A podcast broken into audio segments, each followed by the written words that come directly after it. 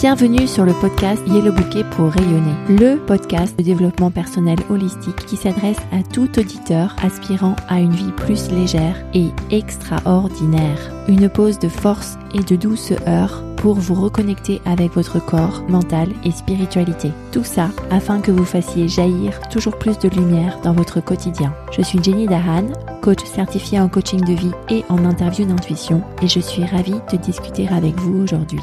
Partager cet épisode et donner un avis positif, c'est la meilleure manière de soutenir ce travail. Je vous indique comment laisser un avis positif sur yellowbouquet.com slash avis. Bienvenue dans l'épisode 114 du podcast Yellow Bouquet qui fait suite à l'épisode 113 puisque dans l'épisode 114, je te parle de deux autres pépites que j'aurais voulu savoir plus tôt. Dans l'épisode 113, je t'ai décrit les deux premières pépites qui ont changé ma vie en mieux le principe de 50-50, à savoir que chaque émotion plaisante a en revers une émotion déplaisante et que tout le monde est amené à vivre 50% du temps dans la journée des émotions déplaisantes et l'autre partie euh, du temps des émotions plaisantes. Et le deuxième concept qui est les affaires, ses propres affaires par rapport aux affaires des autres et les affaires de l'univers. Avec l'enjeu magnifique et délicieux d'identifier quelles sont ses propres affaires et quelles sont les actions ou les changements à mener sur ses propres affaires à soi. La troisième pépite que j'aimerais évoquer ici, c'est l'acceptation. Alors on parle beaucoup de l'acceptation, on parle beaucoup du lâcher prise. Qu'est-ce que c'est exactement? Eh bien, j'ai eu un déclic lorsque j'ai pensé à l'acceptation comme le fait de recevoir un plat dans un restaurant et de laisser le serveur le poser sur ma table. Beaucoup d'entre nous, en tout cas moi je l'étais comme ça, sont dans la résistance. À savoir, quelque chose nous arrive, un retard sur la route, une mauvaise nouvelle au travail, un fournisseur qui n'a pas payé, un client qui a refusé une appel d'offres, la maladie d'un proche et on résiste. On résiste en disant mais non c'est pas possible, ça devrait pas arriver, ça devrait se passer différemment, j'aurais besoin que ça se passe différemment, je voudrais que ça se passe ainsi, je veux que ça change. Ce que je viens de décrire sont des phrases typiques que l'on dit lorsqu'on résiste et qu'on rejette une réalité. Si on prend l'analogie du serveur qui apporte un plat alors qu'on est dans un restaurant, c'est comme si vous rejetiez le plat à la tête du serveur et que vous lui disiez de ramener son plat à la cuisine. L'acceptation, c'est différent. L'acceptation, c'est de dire au serveur Ok, pose ton plat devant moi. Ça ne veut pas dire que je vais le manger, mais ça veut dire que je le laisse être devant moi tel qu'il est. Après, effectivement, j'aurai encore faim puisque je n'aurai pas mangé selon mon appétit. Après, peut-être que j'aurai une allergie parce qu'effectivement, je sens des odeurs de crustacés et je suis allergique aux crustacés. Mais c'est accepter le fait que le plat soit posé devant toi et que tu ne le renvoies pas à la figure du serveur.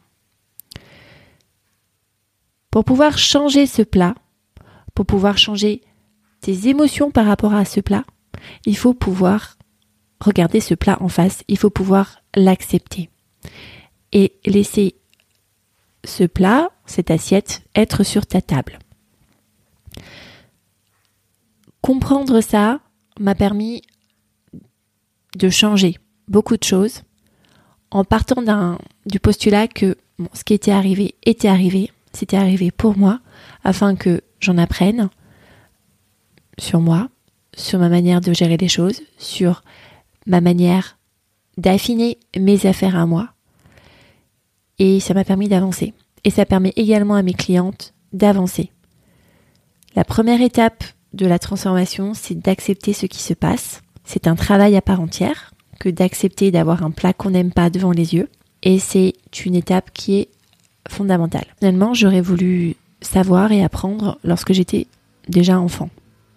Un autre exemple d'acceptation, c'est euh, par exemple au sujet de la jalousie que l'on ressent par rapport aux autres. j'ai longtemps bataillé avec le fait que la comparaison était déplaisante, était inutile, puisque toute comparaison est partielle. Pour comparer deux personnes, il faut comparer tout leur parcours de vie. Accepter que la comparaison existe, même si elle était partielle, m'a permis de l'utiliser en tant que comparaison inspiration pour m'inspirer à aller plus loin. Et comment est-ce que j'ai fait ce travail d'acceptation?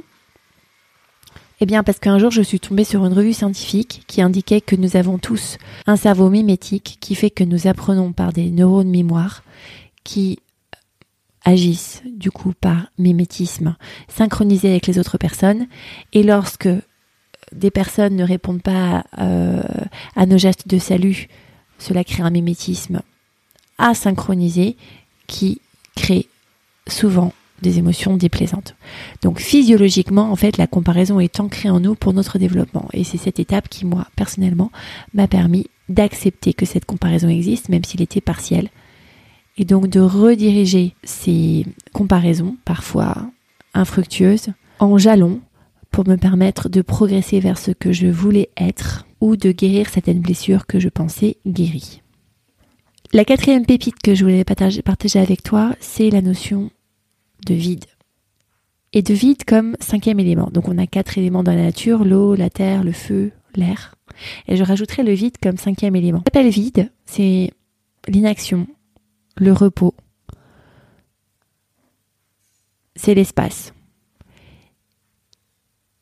Et autant nous avons besoin d'air pour respirer, d'eau pour s'hydrater, de végétation et de marche sur la terre pour rester en bonne santé, et de lumière à travers le feu pour nous éclairer, pour nous réchauffer, pour nous inspirer, eh bien, le vide, pour moi, fait partie des éléments fondamentaux qui permettent notre équilibre cet espace dans la nature que, dont on bénéficie lorsqu'on fait des randonnées, cet espace aussi dont on bénéficie quand on ne fait rien, par exemple quand on dort, cet espace quand on voit le ciel, eh bien c'est le même espace que le coaching permet de créer à l'intérieur de soi. Avec cette démarche d'observation, je vous réfère ici aux premiers épisodes de, de ce podcast, les épisodes 1 à 10, où je déroule une métaphore qui est la métaphore d'un papillon qui observe un écosystème. Eh bien, cette démarche d'observation à travers le coaching, d'abord avec un professionnel comme moi, et ensuite en auto-coaching, une fois que tu es formé, te permet de reproduire cet espace à l'intérieur de toi pour mieux vivre. Comme dans les épisodes précédents, je t'invite à te demander là tout de suite en quoi ces deux nouvelles pépites, à savoir l'acceptation, ne pas rejeter le plat que le serveur te donne au restaurant et le laisser le poser sur ta table, le temps que tu le regardes et que tu comprennes ce qui se passe pour toi, avant d'éventuellement de le changer ou de changer ce que tu penses à son égard. Et le concept de vide, le vide comme moyen d'avoir de l'espace à l'extérieur de toi, mais aussi à l'intérieur de toi, pour mieux vivre, comment ces deux pépites t'interpellent, comment est-ce que ça résonne pour toi, est-ce que ça t'est utile, et comment tu peux laisser plus de place à ces concepts dans ta vie actuelle. Et si tu souhaites de l'aide pour laisser plus de place à ces concepts, n'hésite pas à rejoindre le programme Yellow Bouquet qui s'adresse aux femmes qui travaillent et qui ont de l'anxiété afin de leur permettre de mieux progresser dans leur carrière et de mieux vivre. Tu peux me contacter sur contact@yellowbouquet.com. À bientôt.